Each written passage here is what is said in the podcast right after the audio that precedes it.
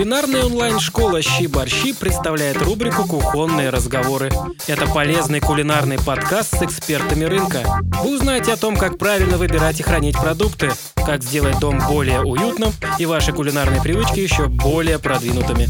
Послушать другие подкасты можно на сайте щиборщи.онлайн. Всем привет! Сегодня у нас в гостях Ульяна Юрьева, основатель и идеолог проекта «Брауни Мама». Ульяны производство брауни с особыми вкусами и рецептурой. Сегодня мы поговорим с ней о жирах и трансжирах выпечки. Звучит сложно? Мы как раз в этом подкасте попытались упростить этот вопрос и рассказать, чем наличие трансжиров в еде грозит нам в обычной жизни. Трансжиры – это жиры, у которых в процессе термообработки изменена формула. В чем основная их опасность? В том, что они по-другому усваиваются нашим организмом и вместо пользы приносят лишний вес и сердечно-сосудистые заболевания. Не хотите этого? Тогда слушайте подкаст до конца. Мы расскажем, как определить транжиры в готовой продукции и какие рецепты не стоит готовить у себя дома. Ульяна, я начну вообще вопрос с такого заглавного. А вот, ну, мы, за, мы с вами задали такую тему жиры, трансжиры. А какие вообще жиры бывают? И что это значит трансжиры? Как это физически не на уровне химии, а как потом на уровне жизни нам, простому потребителю, это понять? Смотрите, жиры вообще бывают на уровне потребителя проще всего понять а, жидкие и, и твердые жиры. У нас есть а, растительное масло, множество растительных масел, которые жидкие, жидкие, в, при комнатной температуре они в жидком состоянии находятся.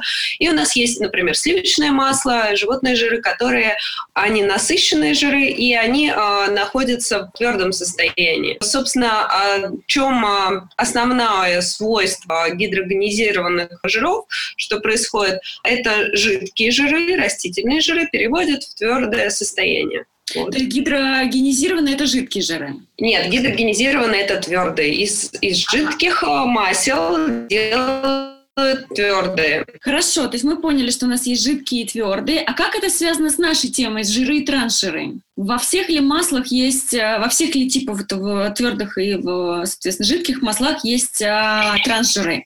А, смотрите, жиры а, у нас а, находятся в любых твердых маслах, в том числе и в натуральных а, твердых маслах, в сливочном масле находятся трансжиры, безусловно. Но ситуация такая, что у нас в течение нашей эволюции мы все употребляли животные жиры, организм к ним привык, привык, научился их перерабатывать. Это свиное сало, говяжий жир. Когда у нас э, эти жиры стали, ну, собственно, что такое вредные трансжиры, да, условно говоря, к которым наш организм не привык. А это растительных масел есть неприятное свойство. Во-первых, они жидкие. А, из-за этого и с ними, например, выпечку готовить а, сложнее. Они не, ее не сгущают. А во-вторых, а, они легко довольно прогоркают. Натуральные масла, которые не рафинированные, имеют довольно небольшой срок годности. Мы знаем, если вы более или менее близки к здоровому образу жизни. У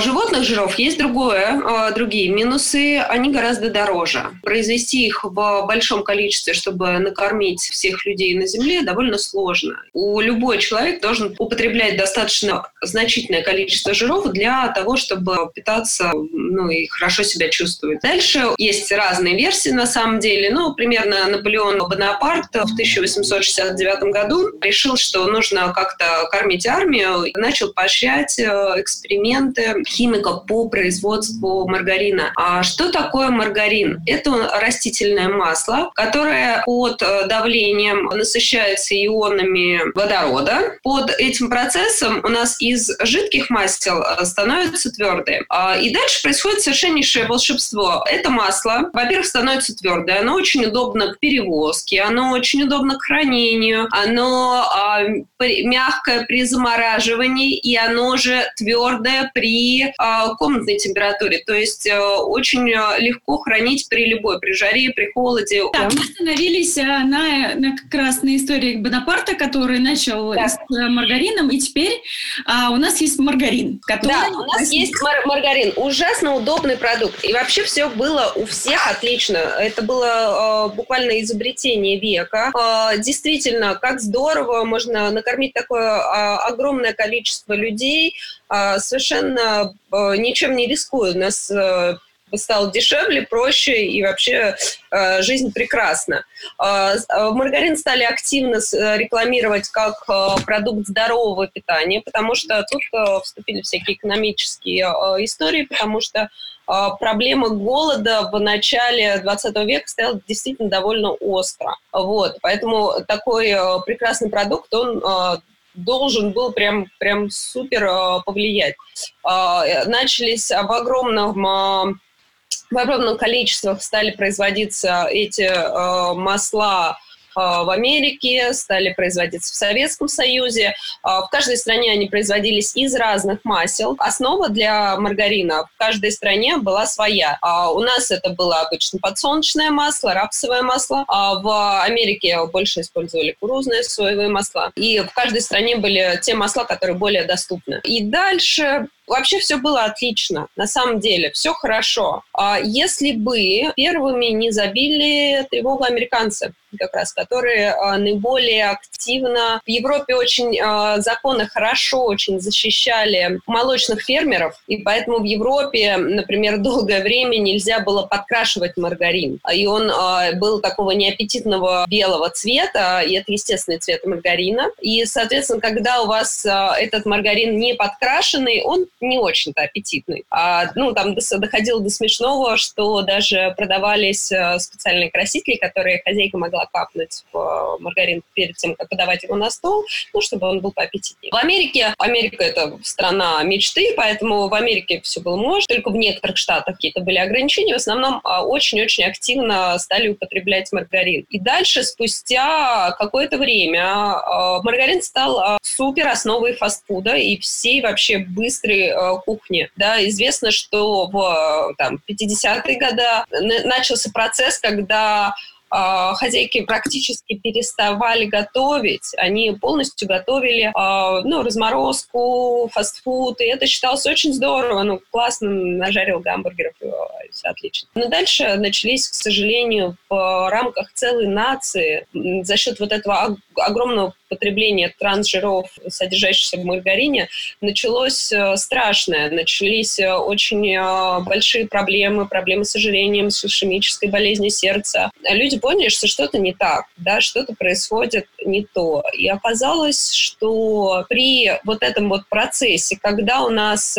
масло становится твердым при высокой температуре, при насыщении ионами водорода, оно дальше меняет свою структуру. То есть если молекула растительного масла, она вот такая вот изогнутая, и из-за этого оно, собственно, вот у нас течет, да, из-за этого оно жидкое, то а, уже при а, гидрогенизации она становится твердой. Но если, а, естественно, твердые а, жиры, человек их привык перерабатывать, то здесь вот эти вот твердые жиры человек переработать не может. Они встраиваются в клетки, то есть происходит дефицит жиров в клетке, при этом эти жиры, они не перерабатываются, они становятся отдельными жировыми клетками. Соответственно, у людей, которых огромная масса тела, 100-200 килограммов, у них дефицит жиров. Они все время хотят жирного э, из-за этого дефицита жиров. И это огромная, огромная проблема. Стали стараться изменять технологии и стали стараться писать об этом. В Америке этот процесс довольно пошел быстро.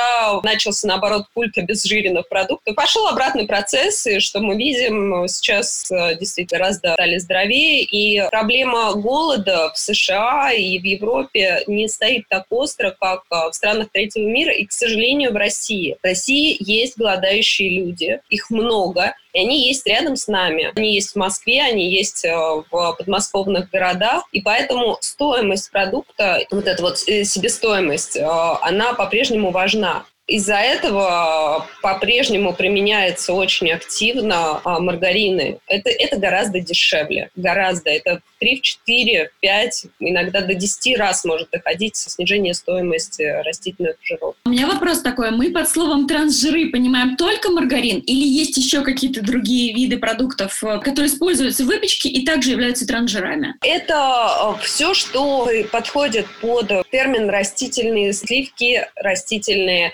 часто вот указаны растительные жиры. Все, что все жиры, которые подверглись процессу гидрогенизации, отвер, mm-hmm. э, отвердения. У нас содержится в маргарине, и все там, там где указаны э, растительные жиры без уточнения, какое масло. То есть ага. если в прянике указано растительное масло, например, или рапсовое масло, немножко хуже, но тоже хорошо, да, то есть, если указано подсолнечное масло, это хорошо. Если указано там рапсовое, немножко похуже. Если у вас указаны растительные жиры, чаще всего это э, скрывает именно измененные жиры. Если у вас указано маргарин, если у вас указано спред сливочный, э, что такое спред? Спред это смесь, э, когда, например, э, сливочный компонент, да, там сливочное масло, допустим, допустим, смешивать с растительными жирами. Для чего? А, потому что при этой смеси а, растительные гидрогенизированные жиры передают свои свои хорошие свойства, ну, с точки зрения производителя, хорошие свойства натуральному продукту, увеличивает срок годности, условия хранения и так далее. Но а, при этом страдает качество. Нету, нету разрешенного употребления трансжиров искусственных. Нету, ноль. То есть для того, чтобы э, нормально себя чувствовать, человек не должен есть трансжиры совсем. Это не вы можете съесть там немножко или, или чуть-чуть, вроде бы ничего, да, там, как мы можем съесть жирное-жирное мясо или жирное... Вы, вы можете съесть его немного, но ничего страшного, если вы этим не злоупотребляете. Трансжиры образуются при высокой температуре нагревания масла при фритюре, то есть э, они содержатся в любых пончиках, картошке фри, э, любых э, продуктах. Даже если масло изначально было нормальным, я правильно? Да, даже если масло было изначально нормальным, но на самом деле масло для, для фритюра уже обработанное специальным образом, чтобы оно не горело. При, там происходит то же самое. Там происходит очень высокий нагрев. При очень высоком нагреве вы можете э, на своей сковородке, на своей кухне налить хорошее подсолнечное масло, оливковое масло, любое масло. Вы можете налить, нагреть его до температуры там каких-нибудь 180 градусов, все, вы получите трансжиры на вашей сковородке, и вы, если вы пожарите в этом котлеты, это будет плохо. Если вы а, жарите в масле но просто не, не перегревая его, не перекаливая, не меняя масло, да, то есть не, а, если вы один раз пожарили котлеты, вы потом это масло вылили, то все нормально. Но если mm-hmm. вы это делаете раз за разом, если вы прям так любите много масла в нем прокипеть, а жалко же потом выливать ну, продукт хороший. Ну да, да, да, да, да. Я понимаю. Хорошо. Так, а значит, мы то, что обсудили, получается, выпечку у нас добавляют маргарины, спреды и добавляют вот эти растительные жиры без указания, получается. Да. Ну... Плюс еще э, в кондитерское изделие, это на самом деле просто бич кондитерских изделий. Вообще кондитерская, кондитерская отрасль – это то, где мы видим наибольшее количество трансжиров. Mm-hmm. Ну и э, кондитерская и майонеза мало, к сожалению, у нас очень принято. Mm-hmm. Вот кондитерская область, э, все те крема, процентов примерно 90 того, что вы видите, да даже, наверное, больше кремов э, на тортах, э, лежащих в магазине, это растительные сливки. А что такое растительные сливки? Это те же гидрогенизированные масла, которые обрабатываются особым образом. Они очень удобны в, в использовании для кондитеров. Их не нужно вообще никакой квалификации. Их невозможно перевзбить. Они э, очень хорошо держат форму. Они не растекаются на жаре, они не опадают. А с ними все нормально при заморозке. Вот вообще все, все, э, что угодно, они, они белого цвета, они красятся в любой цвет, э, какой, какой вы только захотите, и с ним ничего не происходит. Любой человек без квалификации может вылить растительные сливки, взбить их, они увеличиваются в 4 раза, в 4. То есть один литр э, сливок может покрыть, ну там, наверное, тортов 10. Очень выгодно. Вот у меня тогда вопрос такой. А, ну, многие из нас осознанные покупатели приходят в магазин, смотрят состав этикеток, ну и как понятно, хорошо, вот читаю, смотрю, маргарин отложила, читаю там спред отложила, читаю растительные жиры отложила. А, ну, у меня, конечно же, всегда есть история тайных заговоров, что нам просто иногда все не дописывают. Особенно если ты покупаешь вроде бы, казалось бы, вкусный продукт, при этом с нормальной ценой, недорогой, и при этом ты смотришь состав, и там ничего нет, ты думаешь, ну, наверное, просто не написали. Вот бывает ли такое, что производители не пишут ну, настоящий свой состав, или же скрывают это какими-то хитрыми названиями, которые, ну, впрямую не все знают, что это именно это значит? А, хитрыми названиями бывает, скрывают, безусловно. Например, что такое сметанный крем, сметанка. Ага например, а, может называться, может называться творожок, может называться творожный крем, может называться очень вот разные вот эти вот названия, часто очень почему-то с уменьшительно-ласкательными а, суффиксами, потому что напрямую вы не можете писать на продукте масло, если вы его не используете. Может ли обманывать производитель на этикетке? Конечно, теоретически может, но если это серьезные производители, если он стоит в сети, то он э, рискует очень сильно и обычно этого не делает гораздо проще скрыть от невнимательных покупателей э, под какими-то такими названиями. Что это может быть? Например, может быть написано сгущенка. Что такое сгущенка? Это растительный продукт. Сгущенное молоко – это молочный продукт. Сгущенка – это растительный продукт. Сгущенка – это может быть что угодно. Если у вас на продукте написано сгущенка, это повод э, напрячься. Я еще сталкивалась с таким, как называется, витаминные добавки. Это то же самое считается, что, то, скорее всего, там что-то скрыто за этим, да? А, а, витаминные добавки это такой э, термин очень широкий, что могут скрывать за ним неизвестно. На самом деле я бы не стала бо- бояться именно термина витаминные добавки, потому что, э, ну вот, например, жиры под ним вряд ли будут скрывать. Вот. Ну, жиры, да. Нет, жиры будут скорее скрывать под названиями близкими к привычным нам продуктам. Тогда получается, что если мы видим, что используется неполноценное название, например, как творог, вместо творога идет творожок, да, да. вместо упоминания состава продукта продуктов упоминаются некие крема, уже якобы приготовленные, да, не да. расшифрованные. Например, а, например а, бывает, может быть в составе продукта крем шантильи. Если ага. это крем шантильи, что такое шантильи? Шантильи – это крем а, из взбитых сливок, а, классический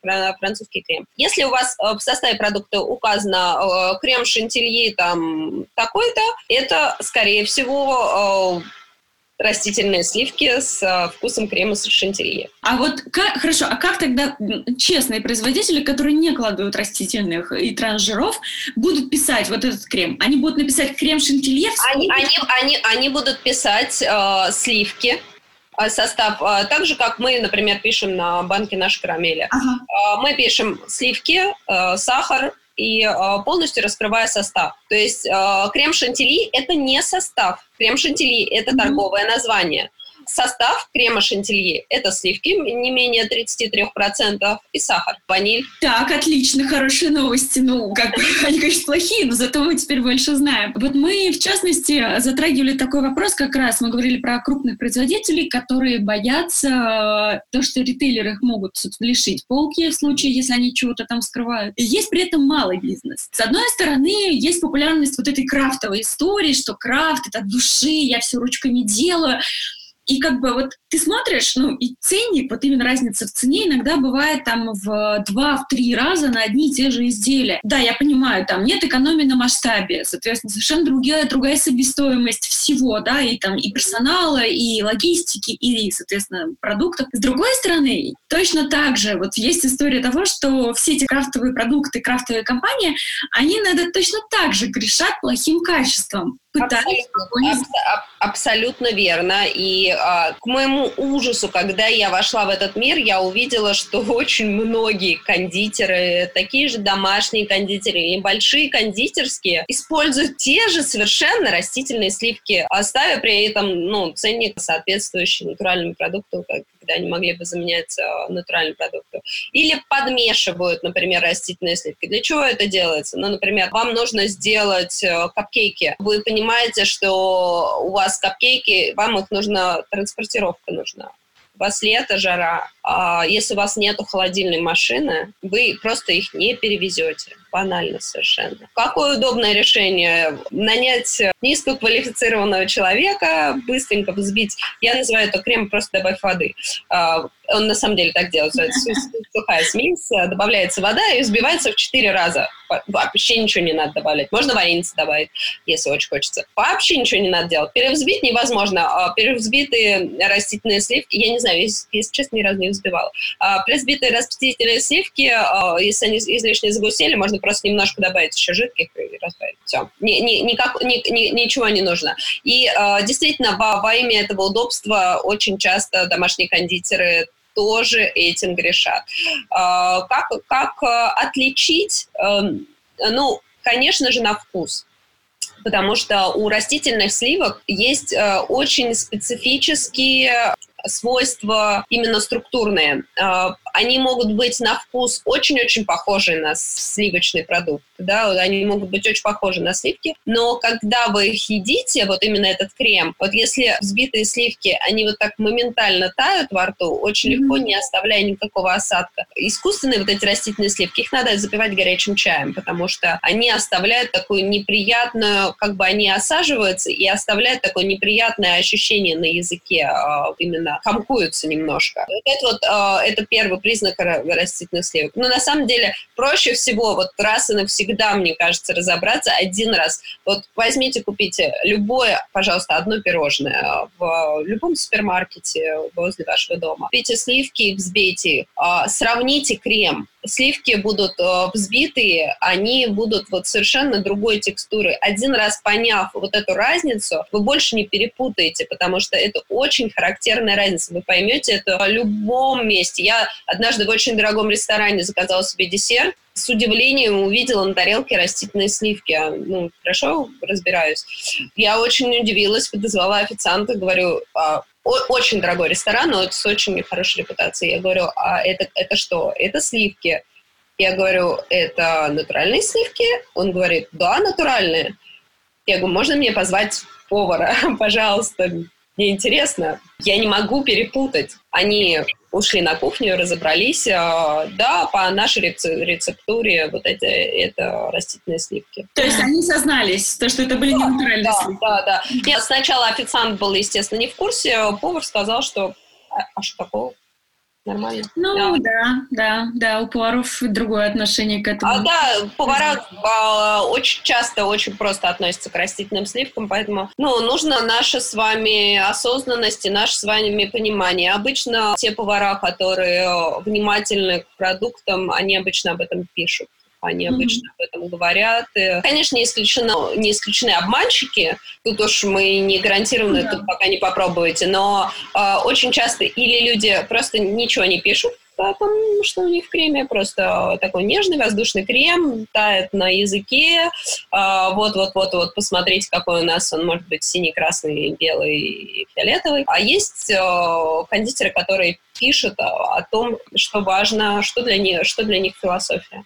Смотрите, Ульян, вот а, мы сейчас заговорили как раз про то, как иногда бывает недобросовестно поступает малый бизнес и, по сути, не отличается ничем от крупного. А давайте поговорим про светлую сторону малого бизнеса, чем он как раз в положительную сторону отличается. И самое главное, из чего собирается себестоимость. Вот, ну, именно я не беру маркетинг и логистику и все остальное, я беру именно, а насколько себестоимость малого бизнеса, который действительно кладет натуральные продукты, думает о том, что внутри происходило относительно там похожих продуктов из ритейла. Тут э, интересная происходит история, что, с одной стороны, малый бизнес э, вынужден э, действительно иметь гораздо более, бо, большую себестоимость продукта. С другой стороны, э, э, малый бизнес э, на, многом экономит. А если вы ставите продукт в любой сетевой э, супермаркет, то вы, э, ну, там, платите, ну, оптовая цена примерно одна треть от конечной цены продукта. То есть вы должны дальше вот все просто. Вы должны заработать на этом продукте сами и продать его за одну треть его, его стоимости. Это сложно. Mm-hmm. Это, это у вас должны быть э, какие-то свои ресурсы на то, чтобы э, это сделать. Поэтому, ну, то есть это должны быть или свои какие-то ресурсы на продукт, какие-то еще преимущество конкурентное, чтобы сделать э, очень э, низкую эту стоимость. На самом деле это реально, но вопрос просто, кто, кому какая вот эта вот вилка нужна, кому какой доход а, нужен а, сверху себестоимости. Если у вас остается, вы супермаркету должны продать за 30% стоимости, то вы в эти 30% стоимости должны включить еще себестоимость продуктов, стоимость производства, стоимость упаковки и стоимость заработка. Ну и дальше там себестоимость будет э, не, не больше 10%, а, например, какое-нибудь промышленное печенье, это может быть 3%, например. И тогда все отлично вообще складывается. Дальше у нас есть дома, домашние кондитеры. Вот домашние кондитеры за счет того, что они, э, ну, условно говоря, домашние кондитеры, прямые, те, кто занимается прямыми продажами, те, кто имеют свои кондитерские, те, кто занимается небольшими э, производствами, те, кто продает э, товары напрямую. Они экономят очень большую вот эту вот историю, что они, они сами занимаются продажами, они имеют меньше оборот, но имеют вот эту выгоду. Соответственно, их э, вместо 3% они могут увеличивать и до 30, и до 50 обычно себестоимость продукта. У них все равно останется вот эти вот 50%, которые они смогут сделать. Также мы затронули тему тему как раз маргарина, и в частности до сих пор а, я встречаю различные рецепты, где рекомендуют использовать маргарин. Uh-huh. ну, я беру и как старые э, книжки советские, так и вот поваренок РУ и так далее, и ты смотришь. Ну, мне кажется, это дикость. Мне кажется, что это прошлый век. Вот, насколько вообще вот именно в домашней выпечке, когда мы, окей, мы там говорили про то, что это вредно и все, но есть рецепты, которых вот кулинар говорит, ну вот как бы да, мы все понимаем, но в этом рецепте должен быть маргарин. Вот действительно ли такие бывают рецепты? И может ли это быть такое, связано, что ну, просто там технология строилась на другом продукте, а сейчас там ну, бессмысленно его уже использовать, и проще обновить рецепт. Смотрите, по поводу вот только маргарин и э, никакого сливочного масла. А если вы хотите, чтобы у вас потом продукт э, пролежал месяц-два, да, только маргарин.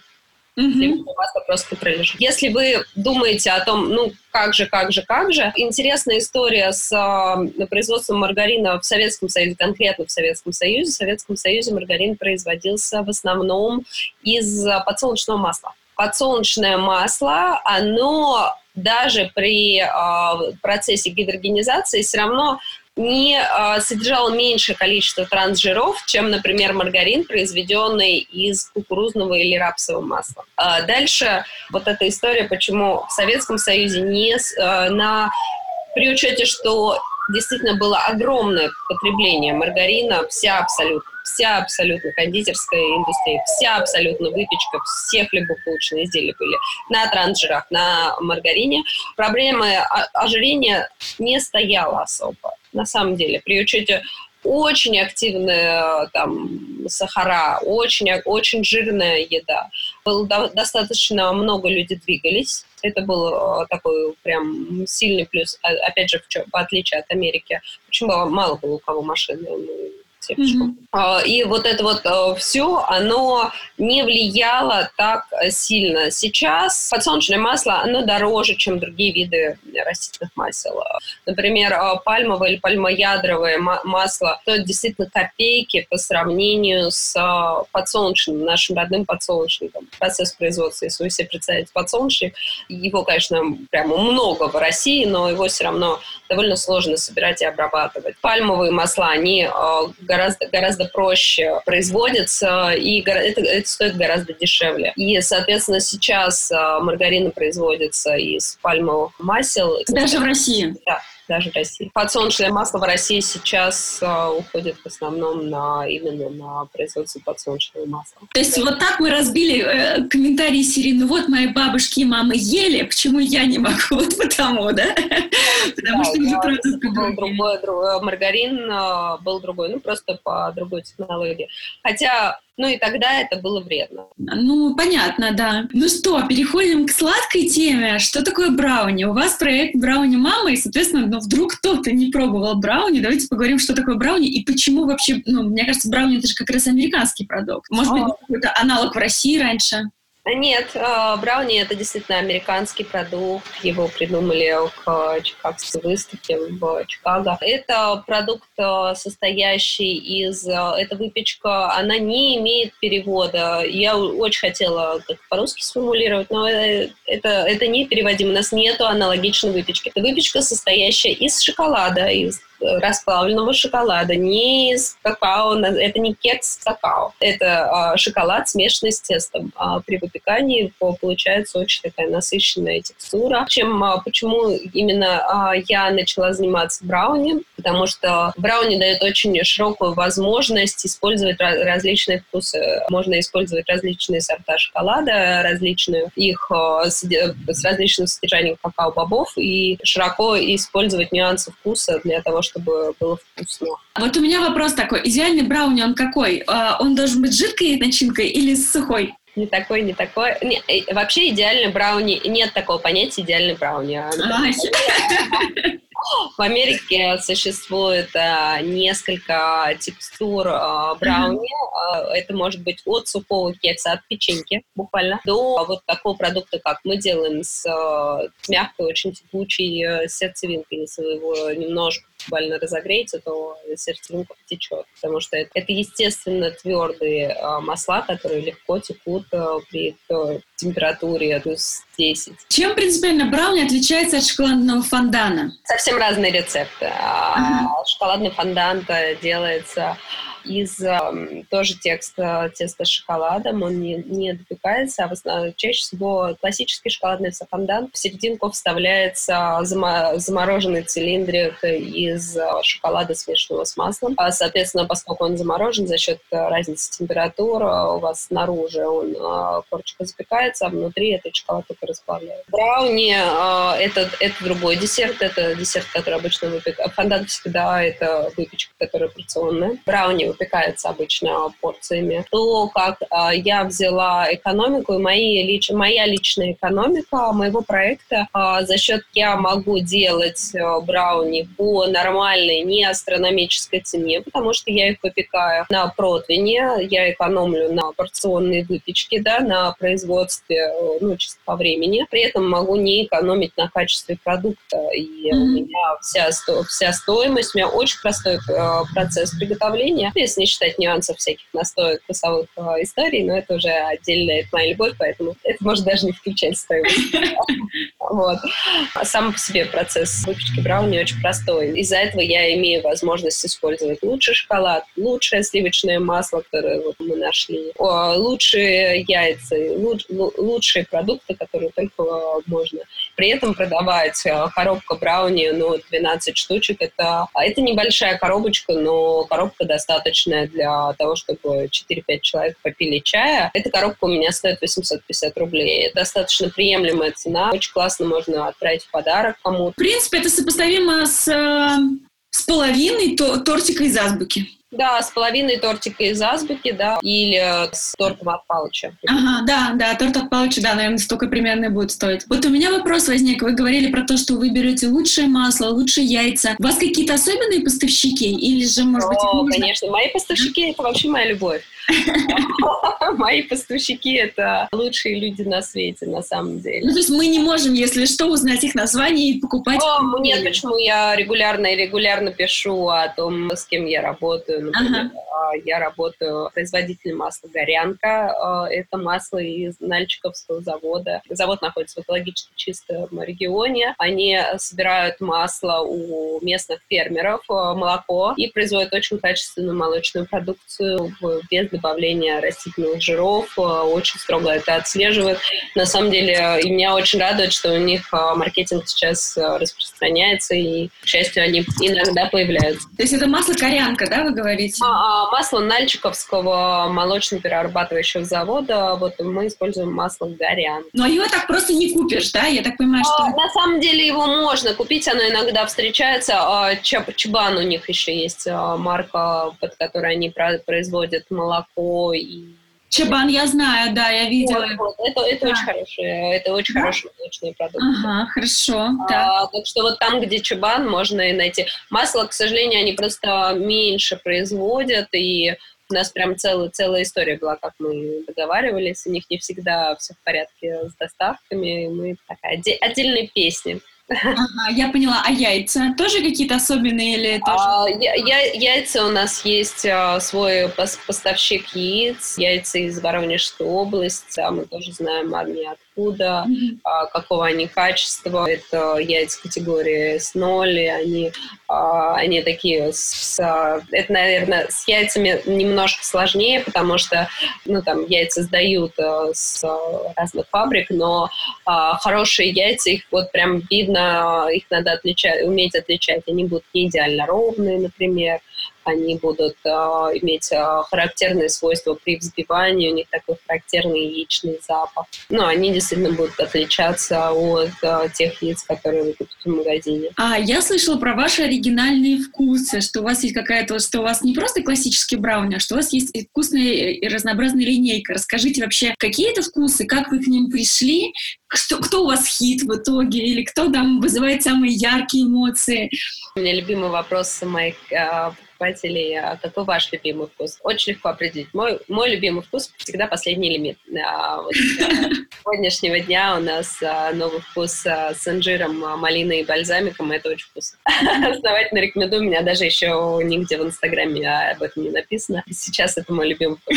А, на самом деле про, про вкусы и про вообще про категорию конди кондитерской выпечки, про мою философию того, что касается кондитерского искусства, хотелось бы сказать отдельно отдельно. Смотрите, опять же, возвращаемся к нашим любимым трансжирам, нелюбимым. А, у нас есть растительные сливки, у них калорийность примерно 75 килокалорий. Это немного. Да, это очень мало. Это очень, это очень мало. И у нас есть а, животные сливки, у них калорийность примерно 230. Это, это до добавления сахара в том в другом случае. Дальше вы можете, соответственно, ура, я могу съесть в три раза больше торта с растительными сливками. Да, можете съесть три раза больше торта, посчитать на калькуляторе, и у вас получится отличная цифра. Но э, дальше происходит э, вот это вот неприятное свойство трансжиров накапливания в организме, накапливания в клетке, когда они не уходят из вашей клетки, когда они не дают питание вашим клеткам, когда они не перерабатываются, остаются на ваших складках. Вот эти вот дурацкие 70 калорий. Хотя это, это казалось бы, да, там, не, небольшая калорийность. Но есть еще одно свойство. У вас, когда вы едите такой десерт, у вас в мозгу не происходит насыщение сладким. Вы не, у вас организм понимает, что его обманывают, он эти жиры усвоить не может, он продолжает хотеть сладкого и жирного. Что происходит, когда вы съедаете брауни, а, май, ну вот я могу отвечать за свой продукт э, совершенно точно. Когда вы э, съедаете маленький кусочек брауни, а, мой кусочек брауни весит 35 грамм. Это действительно небольшой кусок. А многие люди замечали, что когда они съедают этот небольшой кусочек, они не то чтобы наелись или объелись, у них просто удовлетворилась э, их потребность в сладком и жирном. Их вкусовые рецепторы заработали. Сейчас я расскажу, как это происходит. Их центры удовольствия насытили, насытились. И один, два, ну три кусочка брауни, и человек действительно доволен, и он его больше не тянет по пути мимо стола коллеги слямзить печеньку или слямзить э, шоколадную конфету, в которых тоже очень много растительных жиров. Так, вот. и возвращаясь ко вкусу. Да, вот возвращаемся ко вкусам. Как это происходит? Почему? Почему это происходит? Потому что Прежде всего, когда я произвожу э, брауни, я придумываю вкус. Этот вкус состоит из нескольких нот. У меня есть базовая нота шоколада. Это белый, молочный, темный или горький шоколад. Дальше э, я использую различные нюансы вкуса для того, чтобы создать вкусовую композицию. В каждом брауни содержится 4-5 вкусов. Это сладкий вкус, горький вкус, это кислый вкус, это вяжущий вкус, это острый вкус. Те вкусы, которые дают нам насыщение наших вкусовых рецепторов. Когда э, наши вкусовые рецепторы их встречают, перерабатывают, они получают насыщение, потому что они получают удовольствие, посылают э, в центр удовольствия. Больше не хочется. Ты откусываешь после этого промышленную там печеньку, ты проглотить не можешь. Она невкусная, ты не чувствуешь удовольствия, ты перестаешь получать удовольствие от а, такой промышленной выпечки. Дальше я работаю, обязательно я работаю с текстурой. В каждом брауне а, э, две-три текстуры существуют. Как это работает? Это тоже очень интересный момент. Что когда вы откусываете брауни, сначала вы погружаетесь в мягкость и сладость. Текстура очень мягкая, тягучая. Вы, вы как бы у вас вот она во рту тает. У вас э, встречается, допустим, хрустящий компонент или какой-то неожиданный вкус. У вас вкусовые рецепторы чух, так вот перезагрузились, взрыв происходит на языке, и вы опять а, ощущаете а, заново этот вкус. Что происходит, когда вы откусываете торт, а, вот такой торт а, расти? Он у вас а, примерно одинаковой текстуры, а, примерно весь сладкий вы его откусываете, у вас э, чувствительные рецепторы тают, тают, тают,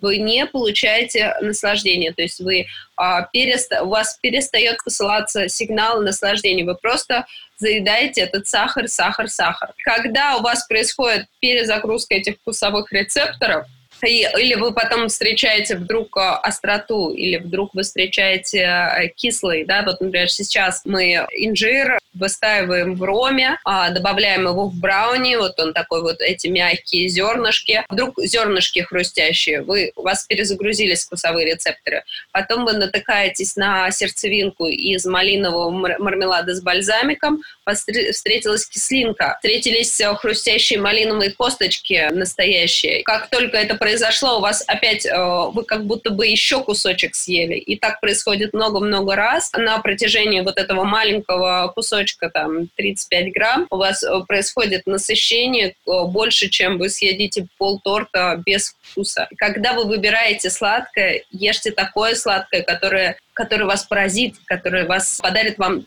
такие ощущения, что вам не хотелось больше есть какую-нибудь гадость. Ульяна, вы так вкусно рассказываете, что я уже мечтаю вашу Я просто очень, очень люблю. Ходите, Алена. Мы всегда, мы всегда рады. А, на самом деле наш а, цех, а, ну, не то чтобы открыт для посещения, но мы всегда рады, когда у нас заказывают самого, коробочки с самовывозом. Всегда рады, можно заглянуть, понюхать. Хорошо. Ну, вообще пришли к проекту Брауни. Как вообще он родился? Вот, вот из чего? Ой, это была такая смешная смешная история. У меня было несколько разного вида дел интересных.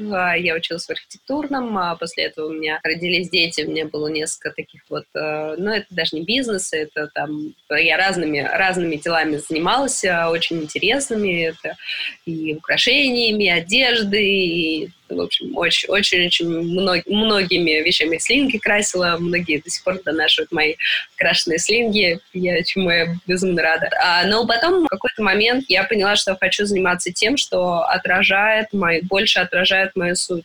Я всегда любила печь. А, это, это всегда было моей страстью с раннего детства. Когда у меня появились дети, я поняла, что я не хочу, чтобы они ели промышленную выпечку, потому что я уже знала про все эти особенности продукта, продуктов. К счастью, моей семье довольно рано пришли к здоровому питанию. Уже там после первого бума 90-х мы сильно стали читать этикетки, и меня родители научили это делать. А осознанно питаться, да, там смотреть, э, что ты делаешь со своим организмом. Для меня печь э, для своих детей было, ну, естественным. И я очень любила всегда экспериментировать со вкусом.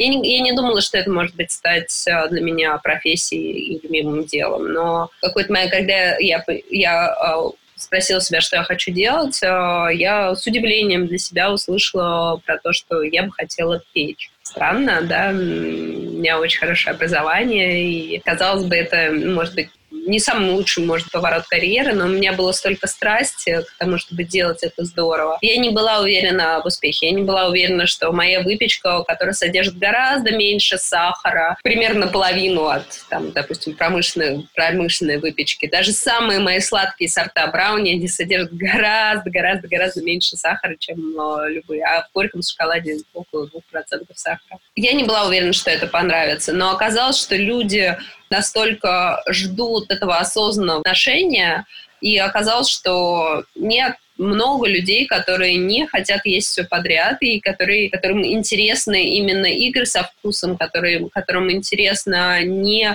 закинуть в себя сникерс, а интересно играть со вкусом, интересно ощущать, наслаждаться, наслаждаться жизнью. Это, это прекрасная час идет тенденция о том, чтобы чувствовать э, в жизни э, моменты. В общем, очень романтичный приход mm-hmm. через собственное.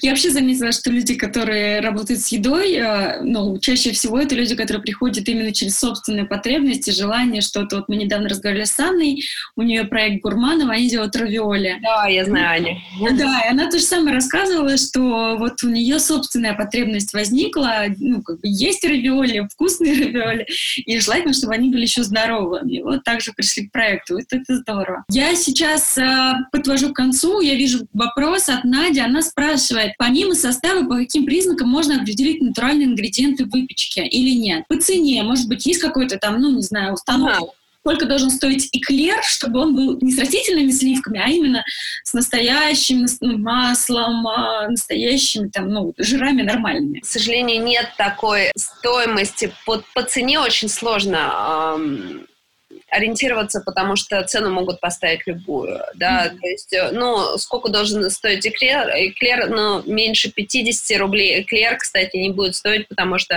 э, это довольно особое, э, особый процесс производства, хотя сам по себе крем э, в эклере, заварной крем, он э, не так дорого стоит, но само по себе тесто, которое тоже содержит сливочное масло по-хорошему, да. хотя часто печется на маргарине. Ну, не может физически стоить там меньше 50 рублей. Дешевая цена, конечно, должна напрячь. Но прежде всего, смотрите, а, тут тоже есть свои нюансы. Например, а, мои брауни а, хранятся довольно хорошо. Они хранятся в течение недели в холодильнике. За счет чего? За счет там, большого содержания шоколада. У шоколада очень mm-hmm. хорошее. Какое масло, оно имеет очень хорошие потребительские свойства. Продукты с ним а, мало портятся. Но, например, а, если у вас а, продукт со взбитыми сливками будет храниться дольше, чем 36 часов, это абсолютно точно растительные сливки. Не будет ага. продукт со взбитыми сливками храниться. Ну, обычно даже 24 часа это такой прям идеальный. 36 часов, 36 часов может. Если, если добавлены еще какие-то какие ингредиенты, которые помогают стабилизировать. То есть мы смотрим на комплекс, мы смотрим с, на состав, мы смотрим на, соответственно, ценник, но все равно, да, понимаешь, что если супер дешево, скорее всего, а. точно нет. На, на, на внешний вид и условия хранения. Если ага. у вас э, эклер стоит э, на, ну, не на холодильной витрине и украшен розочками с крема. Таня, без вариантов. Нет, нет. Если он стоит э, не на холодильной витрине, он может там стоять, ну, два часа. Если он там стоит все время, нет, не может. Ульян, спасибо вам большое. Очень все вкусно и очень все понятно рассказывали. Я хочу пожелать удачи вашему проекту. Вы с такой душой про все говорите, что я уверена, что все у вас будет э, хорошо. Это, это, это действительно дело моего сердца, и э, люди это чувствуют. И это мне... заметно, это правда заметно, да. Хорошего вам понедельника, хорошей рабочей недели. Хорошо, все, спасибо. Спасибо большое, да, Ален. Было очень приятно пообщаться. До свидания. Да, Послушать другие подкасты можно на сайте щиборщи.онлайн. Ну что, друзья мои, подведу основные выводы, которые я себе записала из этого разговора. Первое. Основная причина, по которой трансжиры используют в производстве, они до 10 раз удешевляют себестоимость. Второе. Во времена СССР практически вся кондитерская отрасль существовала на маргарине. Многие хозяйки пекли на маргарине дома – и нам передалась мысль о том, что, казалось бы, в маргарине нет ничего такого. Но в те времена маргарин делался из подсолнечного масла, а сейчас он производится из рапсового, который в разы хуже по качеству. Поэтому опыт тех времен не применим. Увидев в составе рецепта маргарин, смело заменяйте его на сливочное масло. Но также помните, что и срок хранения такой продукции будет короче. Третье. В составе подавляющего числа кремов, используемых для украшения тортиков из магазина, входят растительные сливки гидрогенизированные масла. Их используют, потому что невозможно перевзбить, они не растекаются, легко переносят заморозку. Поэтому лучше лишний раз не брать торты с кремом в магазинах. Четвертое. Как определить транжиры в составе?